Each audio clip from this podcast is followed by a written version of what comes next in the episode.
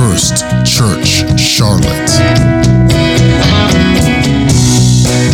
All right, so tonight I have a treat for you. Someone last week said uh, maybe we should do another character study. So tonight we are doing another character study, and I'm hoping that I can get through it in just one session. If not, we'll we'll finish it next week. But um, we're going to take a look at one of my all-time favorite characters outside of Jesus Christ, of course, in the Scripture, and you'll find out here in a little while, uh, as soon as I tell you my text. So my text is taken from First Samuel chapter number one, verses 14 through 20. This is during the period of the judges. First Samuel chapter number one, verses 14 through 20. Lord, we thank you for this opportunity to come together as a body, as a group of believers uh, of one mind and one heart, trying to study your word, trying to gain knowledge and understanding from your, your word. I pray for an illumination upon this word tonight. I pray for wisdom. I pray for a word of knowledge. I pray for a word of understanding. I pray, God, that you will speak through me so that I may, Lord God, speak to your people and they may be edified. We thank you for this opportunity and we give you thanks in Jesus' name. Let everybody say amen. Amen. Thank, Amen. thank you. Thank you. Amen. Amen. And Eli said to her, beginning at verse 14 in 1 Samuel chapter number 1. And Eli said to her, I know brother uh, um, brother brother Guerra. Um, I don't know if you're doing the the, the recording tonight, um, but if I if I am not finished with this tonight, we'll do it. We'll finish up next week, okay? And Eli said to her, "How long will you go on being drunk? Put your wine away from you." But Hannah answered, "No, my lord." I am a woman troubled in spirit. I have drunk neither wine nor strong drink, but I have been pouring out my soul before the Lord. Do not regard your servant as a worthless woman. For all along I have been speaking out of my great anxiety and vexation. Verse 17. Then Eli answered, Go in peace, and the God of Israel grant you your petition that you have made to him. Verse 18. And she said, Let your servant find favor in your eyes. Then the woman went away and ate.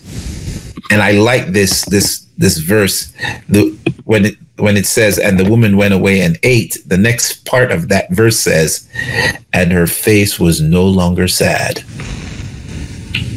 Which mean her face was sad before, right? Verse 19. They rose early in the morning and worshiped before the Lord. Then they went back to their house in Ramah. And Elkanah knew Hannah, his wife, I guess in the biblical sense, and the Lord remembered her in this way, remembered her prayer. Verse 20, and in due time, Hannah conceived and bore a son, and she called his name Samuel, for she said, I have asked for him from the Lord. I have asked for him from the Lord. That's the meaning of the name Samuel. Samuel. And so my subject tonight is not too young to minister. Not too young to minister. So our, our, our character tonight that we're going to be studying is, as you have heard, is my one of my faves, as they say, uh, Samuel, prophet, judge, general, priest, all around ninja in the Bible. One of my favorite guys that I love to study. Not too young to minister. Now, Samuel is a figure that looms large in the Old Testament. He plays a, an outsized role, uh, and you'll see, you'll hear why in a minute. He plays a key role in the transition of the period of the judges that they're in right now. So you remember some of the judges, right? Like Gideon and Samson and Deborah and Jephthah and others, right? Sa- um, Samuel was the last judge of Israel, and and and he kind of uh, supervised the transition of Israel's leadership from the period of the judges to that of their kingdom when they started to have kings. And of course, the first king that Samuel anointed was King Saul. Samuel also presided over the monarchy transition from King Saul to the celebrated monarchy of King David. Samuel is a well respected prophet in Judaism, in Christianity, and interestingly enough, also in Islam.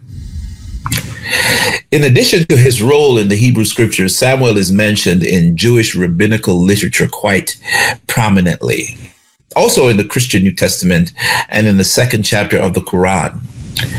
He's also respectfully treated in the fifth through seventh books of Antiquities of the Jews, written by the celebrated Jewish scholar Josephus in the first century. He is first called the seer in First Samuel chapter 9, verse 9. Obviously, because of his gift to see and understand future events. The words prophet and seer are synonyms and are used almost indistinguishably in the Old Testament. They are they're synonymously used or uh, replaced with one from the other. In fact, even in the same uh, chapters, they will be used interchangeably. Like the book of Ruth, First and Second Samuel begins with the story of an ordinary Israeli family during the period of the Judges, as I said. Uh, through one woman's grief and faith, a child is born who will be instrumental in leading Israel through its next phase of history, as well as the establishment of the celebrated uh, Davidic monarchy into this time and place, Samuel was born at around 1070 BC or BCE for some of you in a place called Ramathaim Zophim or Ramah for short. He died in 1012 BC, before Christ or before the Christian era, at Ramah in Benjamin. So, surprisingly to me, I learned that Samuel lived only 58 years. That was surprising to me. That's a young life for such a celebrated uh, prophet, priest, and judge and military leader of Israel. By now, do you know Samuel's mother was Hannah and her father was Elkanah. Elkanah's genealogy is interesting. He found he is found in the pedigree of one of the high priestly families called the Kohathites. Kohathites or Kohathites. We we read about this in First Chronicles, verses three to 15. First Chronicles 6 verses 3 to 15 is where we found, uh, where we find rather Elkanah's genealogy. He's also found to be in the lineage of Ezra the scribe, who apparently was his grandson. Let me tell you about Ezra. Uh, Ezra is unique because uh, if you remember in, in, in, the Judges, the Bible talked about uh, Nehemiah rebuilding the wall. You remember that story? Um, they they had uh, the trowel in one hand and a sword in the other hand, right? Rebuilding the wall, right? Well, while Nehemiah, while Nehemiah was rebuilding the wall, Ezra was rebuilding the people. The Bible says that Ezra, because he was short, he might have been short.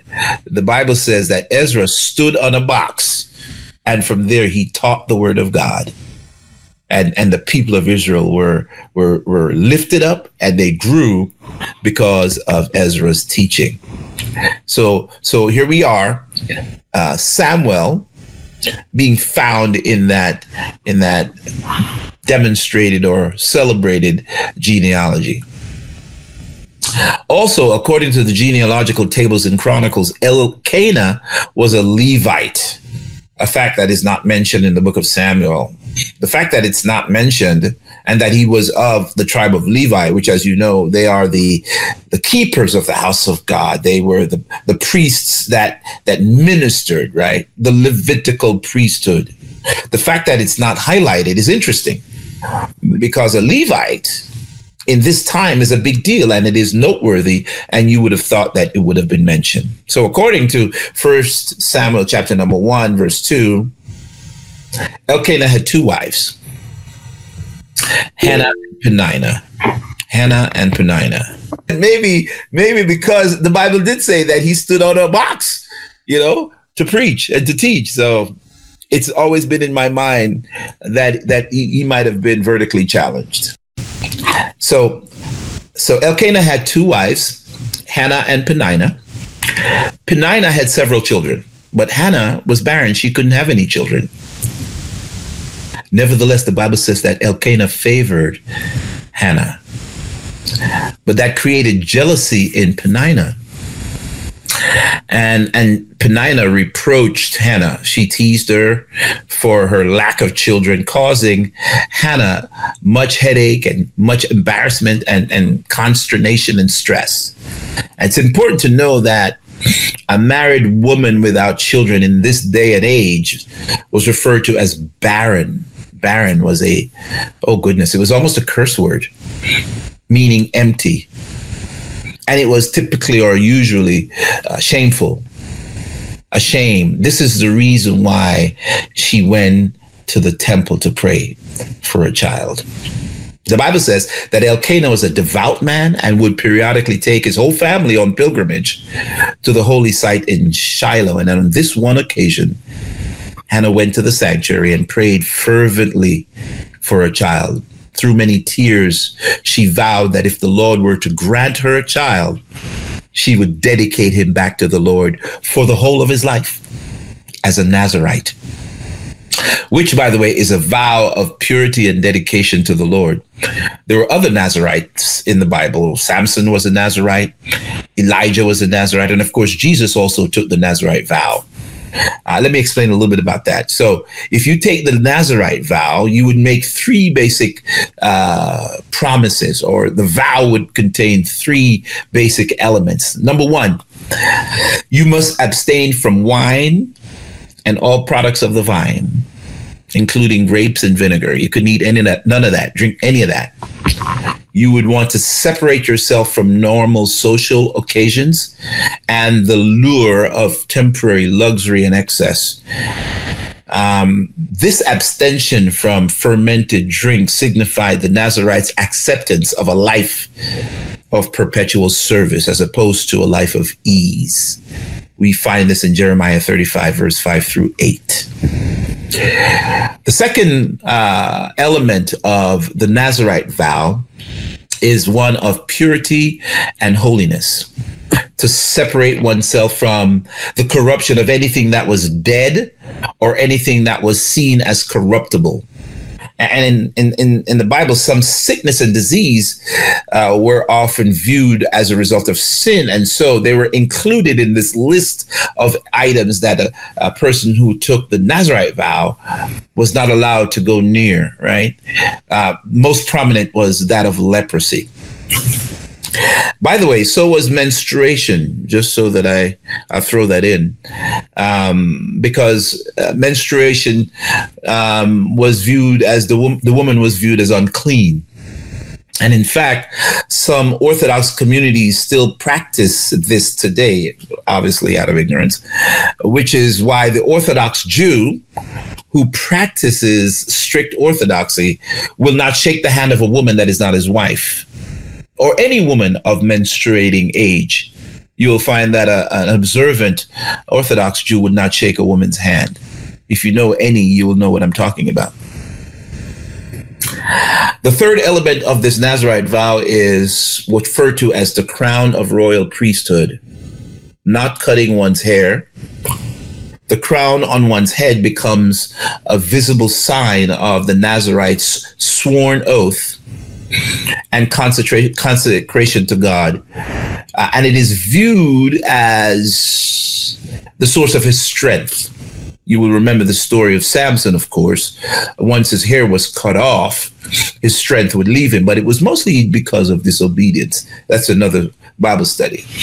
So the uncut hair showed an unrestrained commitment to one's vow, only allowing divine power to act in him and God's promises to strengthen and fulfill it. Samson, of course, was mentioned in Judges chapter number 13, verse 5 through 7, chapter number 14, verses 16 and 17. And oh, by the way, as a sidebar, uh, the tradition of the Nazarite vow has had a significant influence on the Rastafari religion in Jamaica. Um, and elements of the vow have been adopted as part of their religion. In describing the obligations of their religion, the Rastafari makes reference to the Nazarite vow taken by Samson. Of course, the long uncut hair eventually grows into dreads, from which we get the modern uh, trend or the term of dreadlocks. Uh, the swearing of a 30 day or even a lifetime Nazarite vow allowed a man to serve God without being uh, from the original bloodline of the high priest or Aaron. Aaron was, as you know, or as you might remember, is Moses' brother, the first high priest, and and that would link them to ministerial service. Um, but you could be um, a Nazarite and take a Nazarite vow without being uh, in the lineage of Aaron um, and, and not of officially a part of the Levitical priesthood. All right. So uh, I feel like the more information I give you with regards to all of these elements gives you a fuller picture um, of what's happening here. For example, the requirements of the Nazarite are in fact very similar to that of the Levitical priesthood, what the priests take, according to the oral law, which is referred to as the Mishnah. I'm looking on my library now because I happen to have a copy of the oral law. Um, the Nazarite was to live a life of strict outward ritual purity that signified an inner purity of the heart. Levit- Leviticus 21, verses 1 and 2 tells us this, and also verse 10 and 11. So we know that as a boy, Samuel received his first prophetic word from the Lord, in which big, big things were going to happen. Little boy, big prophecy, right? God told little little little Samuel that he was going to destroy the house of Eli. First Samuel 1 to 3. So I want to read that passage where the Lord calls Samuel into ministry for the first time. And many scholars believe he was about six, anywhere from six to 12 years old uh, during his time of calling. They don't know exactly. In First Samuel chapter number three, the Bible says, quote, Now the boy Samuel was ministering to the Lord in the presence of Eli. This phrase means that Samuel did all the work that anyone given over to the service of the temple would typically do. Some of his jobs were menial, and some of them were important. His jobs would range from keeping the temple clean, but being in service and support to the priest Eli like running errands, taking care of passing and giving messages, were also important. He probably would also be trained in the rituals of the temple, lighting the candlesticks, for example, etc. The Bible goes on to say in chapter 3 that quote, the word of the Lord was rare in those days, rare in those days, and that there was no open vision. And this phrase literally means that the giving of the prophetic word was not yet firmly established. In other words, it did not happen regularly, where prophecy was used to establish a formal decree from God to his people. Although prophecy was an essential condition of the spiritual life of Israel, yet it had not been made known, and many were not called to be prophets as of yet as an established fact. So this gift of prophecy upon this young brother, this young guy, was significant. The Bible says it was not withheld, but neither had it been prematurely granted as a settled ordinance to individuals. There are two words given um, to describe the prophetic vision of the day. One was Hezon in the Hebrew, which refers to such visions as revealed to a person who would fall into a trance and would speak prophetically in a state of ecstasy. And then the other was Marek, M A R E K, is a vision that someone would see with their natural eye. The Bible says at that time, Eli, coincidentally, Eli's eyesight had begun to fail him so that he could not see very well. And the historian Josephus put Samuel somewhere, as I said, between the ages of six and nine. By this time, he would be attending to Eli's every need because Eli was going blind and couldn't see very well to negotiate and get around the temple. In verse 3 of chapter 3, the Bible says that quote, the lamp of God had not yet gone out. So it was it wasn't it wasn't late in the evening. So we know that Samuel may have been lounging in, in his room, he, pro- he probably was not. The Bible says he was laying down in the temple of the Lord where the ark of God was, but we know that it wasn't in the Holy of Holies. We can assume that he wasn't in the Holy of Holies uh, because no one slept in there. The only thing that was in there was the Ark of the Covenant. Uh, with the the the cherubs overhang um, and uh, the mercy seat on top of the ark and and candlesticks. Samuel was most likely sleeping in one of the temple rooms designated for visiting priests, for assistants, um, and, and, and helpers who routinely would help around the temple. So the Lord then called Samuel and he said, Samuel.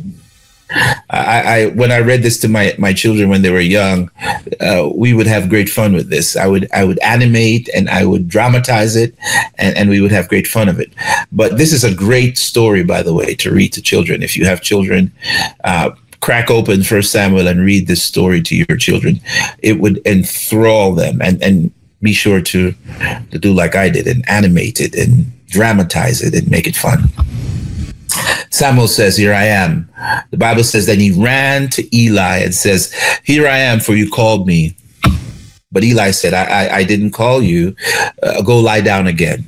The Bible says, so he went and lie down. Verse 6 And the Lord called Samuel again, Samuel! And Samuel arose and went to Eli and said, Here I am, for you called me. But Samuel said, I, I did not call you, my son go lie down again. Now, Samuel did not know, the Bible says, did not know the Lord yet. And the word of the Lord had not yet been revealed to him. Chapter, verse 7. Verse 8 says, And the Lord called Samuel again the third time, Samuel. And he arose and went to Eli and said, Here I am, for you called me that Eli perceived, Eli the priest, perceived that the Lord was calling the boy to ministry. Therefore, Eli said to Samuel, Go lie down again, and if he calls you again, you shall say, quote, Speak, Lord, for your servant hears. So Samuel went down and lay in his place. And, and, verse 10 is curious because it says, and the Lord came and stood. I don't know if that's what your Bible says, but that's what says in my Bible. And the Lord came and stood, I'm assuming stood above his bed or stand by his bed, calling as he did at other times Samuel, Samuel. And the Bible says in verse 10, and Samuel said, Speak, Lord, for your servant hears. Then the Lord gave him this amazing prophecy and said to Samuel, Behold, I'm about to do a thing in Israel at which the two ears of everyone who hears it will tingle. Verse 12, and on that day I will fulfill against the priest, against Eli, all that I have spoken concerning his house, from beginning to end. Verse 13, and I declare to him that I'm about to punish his house forever for the iniquity that he knew about because his sons were blaspheming God and he did not restrain them. So let me pause at this point and tell you what I think. Let me let me just say this. I think it confirms it in the Bible. If you as a parent see your children doing stuff acting outside of right behavior or something that is blasphemous or something that is that is truly outside of the will of God. It is your job to say something. Remember you are not their friends. You are their parent. Do not be silent. Verse 14. He goes on to say, Therefore I swear to the house of Eli that the iniquity of Eli's house shall not be atoned for by sacrifice or offering forever. Now he's he's referring to the specific things that will befall not just Eli's house, but all of Israel. Number one, the destruction of the sanctuary in Shiloh. Number two, the death of Eli. Number three, the death of both of his sons at the same time. And number four, the capture of the Ark of the Covenant by the Philistines. Now, as one of the last judges to rule before the period of the kings came to ancient Israel, Eli held a, a fairly significant role. The Bible says he was sitting at the foot of the doorpost in the sanctuary at Shiloh when Hannah arrived. He saw her apparently mumbling to herself and praying and thought that she was drunk. That goes back to the text that I read at the very beginning, but was soon assured of both her honest motivation, uh, because she had a request before the Lord, and that she was sober. And that he had assumed the leadership after Samson's death. After listening to Hannah's complaint about being barren and that she had a serious need before the Lord, Eli said to her, Go in peace, and the God of Israel grant your petition that you have made to him. Um, this is um, this this point kind of rocked me a little bit because here we know God is also at pretty much the same time pronouncing judgment upon Eli's family, right? Eventually, Eli will die and his two sons will die, right? And his dynasty will be cut off, right? But at the same time, God is honoring, come on now, God is honoring what Eli has told Hannah that God will grant her petition. And the Bible says in verse 18, she said, Let your servant find favor in your eyes. Then the woman went her way and ate, and her face was no longer sad. First Samuel chapter number one, verses 17 and 18. Her face was no longer sad. I smiled when I read that. Subsequently, after Elkanah and Hannah returned from the temple on Sabbath, he and his wife became intimate, and shortly after that, Hannah became pregnant and then later gave birth to Samuel. The Bible says she praised God for his mercy, his mercy and his faithfulness in chapter 2, which records her famous uh, song of praise. This song of praise is recited on the first day of the Jewish uh, New Year, which is called Rosh Hashanah, and her her praise is observed even today, if you were to to observe with one of your Jewish friend the Rosh Hashanah uh, first day of the Jewish New Year, you will hear Hannah's prayer uh, recited. When Hannah prayed, she said, "quote My heart exalts the Lord." My horn is exalted in the Lord. My mouth derides my enemies, speaking of Penina, because I rejoice in your salvation. There is none holy like the Lord. For there is none beside you, she says. There is no rock like our God. Verse 3 No more so very proudly Talk no more so very proudly, speaking of Penina. Let not arrogance come from your mouth, speaking of Penina. For the Lord is a God of knowledge, and by him actions are weighed. The bows of the mighty are broken, but the feeble bind on strength. Those who were full have hired themselves out for bread, but those who were hungry have ceased to hunger, referring to herself. The barren has borne seven so so Hannah had seven kids after this. Come on now. Did y'all know that? She says, but she who has many children, speaking of Penina, is sad, is forlorn, because the Lord kills and bring to life. Many of you might not have known this, but when Hannah had her children, the Lord took away Penina's children. She goes on to say, The Lord kills and bring to life. He brings down the Sheol and raise up. Verse 7 The Lord makes poor and makes rich. He brings low and exalts. He raises up the poor from the dust. He lifts the needy from the ash heap to make them sit with princes and inherit a seat of honor. For the pillars of the earth are the Lord's, and on them he has set the world. He will guard the feet of his faithful ones, but the wicked shall be cut off in darkness. For not by might shall man prevail Verse 10 The adversaries of the Lord shall be broken into pieces. Against them he will thunder in heaven. The Lord will judge the ends of the earth.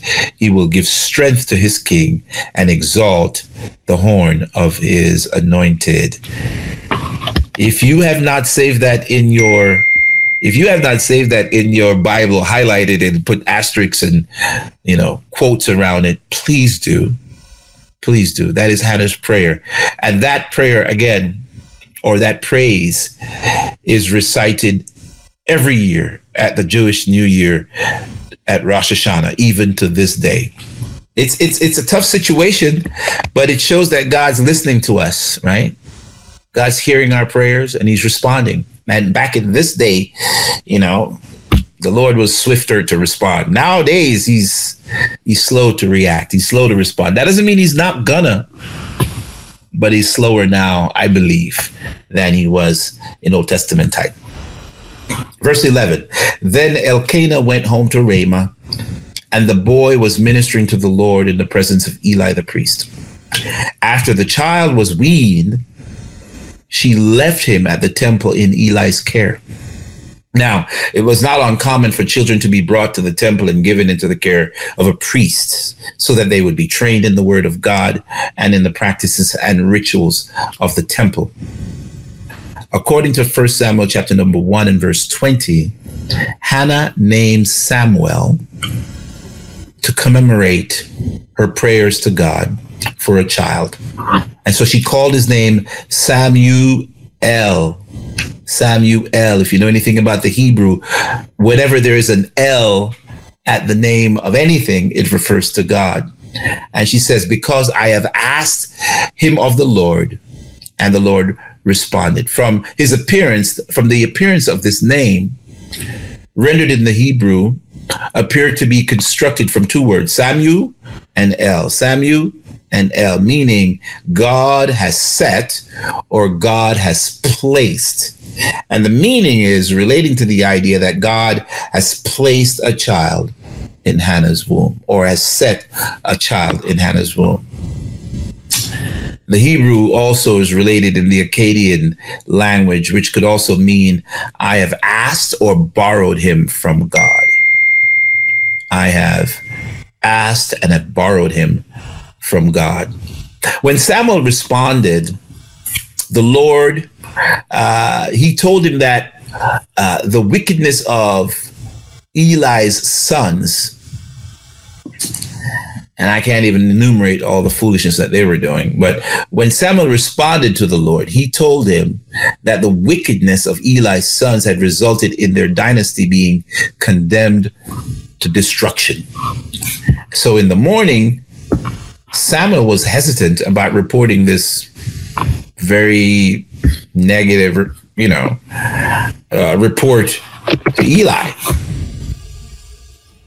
So Eli cornered him and asked him to honestly recount to him what he had been told by the Lord.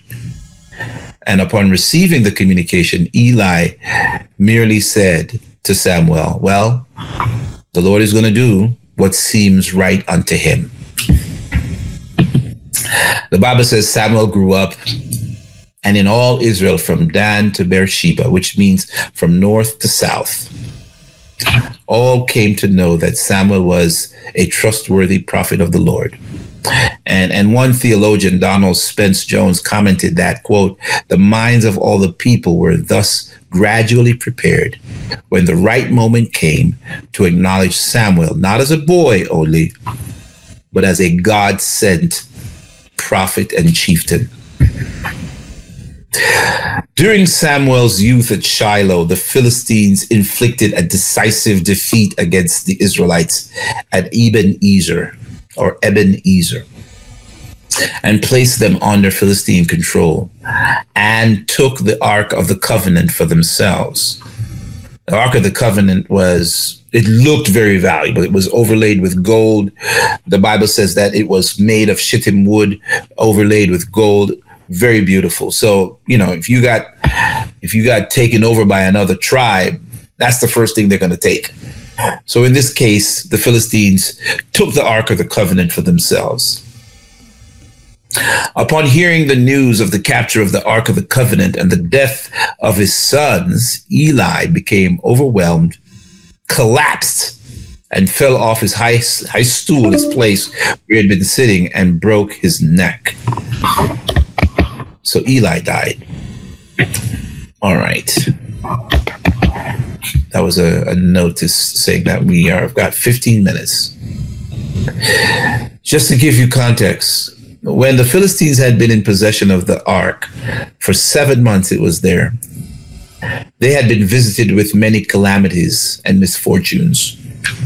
So they decided to return the ark back to the Israelites. And if you remember the story, eh, they, they kind of put the ark on a donkey and pointed the donkey towards uh, towards Israel. Uh, according to Bruce Birch, Samuel was a key figure in keeping the Israelites' heritage and identity alive during Israel's defeat and occupation by the Philistines. It may have been possible and necessary for Samuel to exercise authority in roles that would normally not converge in a single individual because he was not only a prophet, he served as the priest, as a judge, and as a general in the army. After 20 years of oppression, Samuel, who had gained national prominence by this time as a prophet in 1 Samuel 3 and 20, you'll read that. The Bible says he summoned all the people of Israel to Mizpah to lead them against the Philistine army. The Philistines, having marched to Mizpah to attack the newly amassed Israelite army, were soundly defeated and they fled in terror. The retreating Philistine army was then slaughtered by the Israelites. The text then states that Samuel erected a large stone at the battle site as a memorial. And there, afterwards, ensued a long period of peace in Israel. So now Samuel is also a military leader, in addition to all his all of his other uh, accomplishments. Also, Samuel served as, as you will find out, the kingmaker. He initially appointed his two sons, Joel and Abijah, as his successors. However, just like Eli's sons, Samuel's sons proved unworthy. The Israelites rejected them because they were naughty. Uh, the cause of the external threat from other tribes, as such as the Philistines, the tribal leaders around them, they decided that there was need for a more unified leadership in all of Israel. So they went to Samuel and demanded for him to appoint them a king so that they could quote listen to this language be like the other nations around them Samuel interpreted this as a personal rejection of God as their leader and at first, he was reluctant to oblige this request until he was reassured by God that he should go ahead and do what they ask. However, he warned the people of the potential negative consequences of such a decision. When Saul and his servants were searching, for example, for his father's lost donkeys, the servants suggested that, hey, you know who lives around here? Is that prophet? Is that prophet Samuel? And that Saul should consult Samuel. Samuel immediately recognized upon looking at Saul that he would be the future king of Israel. The Bible also tells us that Saul was tall and handsome. He was head and shoulders standing above everybody else. And although Saul did manifest some personality quirks and some real issues, Samuel eventually anointed him to be Israel's first king. Just before his retirement, Samuel gathered the people to an assembly at Gilgal uh, to deliver his to deliver his farewell speech in which he emphasized how prophets and judges were more important than kings and that kings watch this should be held to an account and that the people should never fall into the worship of idols such as Ashtoreth and Baal. Samuel promised God uh, that God would subject the people to foreign invaders should they disobey. You can read this in 1 Kings 11, verse 5 and verse 33, 2 Kings 23, verse 13. Uh, these all highlight that the Israelites later fell into Asherah worship, as was prophesied by Samuel. As king, Saul made two terrible mistakes which caused Samuel to lose faith in him. The first of which was when Saul was preparing to fight in a battle against the Philistines at Michmash, Samuel denounced him sharply for proceeding with the pre-battle sacrifice. This is a job that was only uh, reserved for the priest to perform. But Saul couldn't wait. He could not wait for Samuel was late in coming. He was overdue to arrive.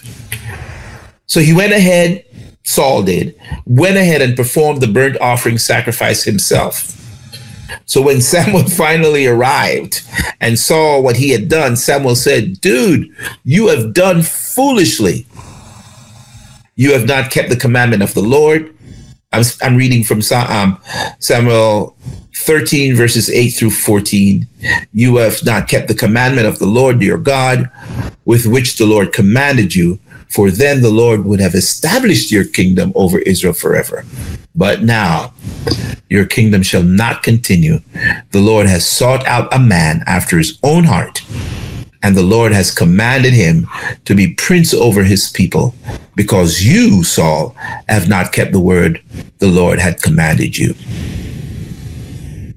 That was his first mistake. He, he foolishly ran and operated in the office of a priest to offer a sacrifice to see how the war would end or the battle would end instead of waiting for the anointed priest Samuel to do that job.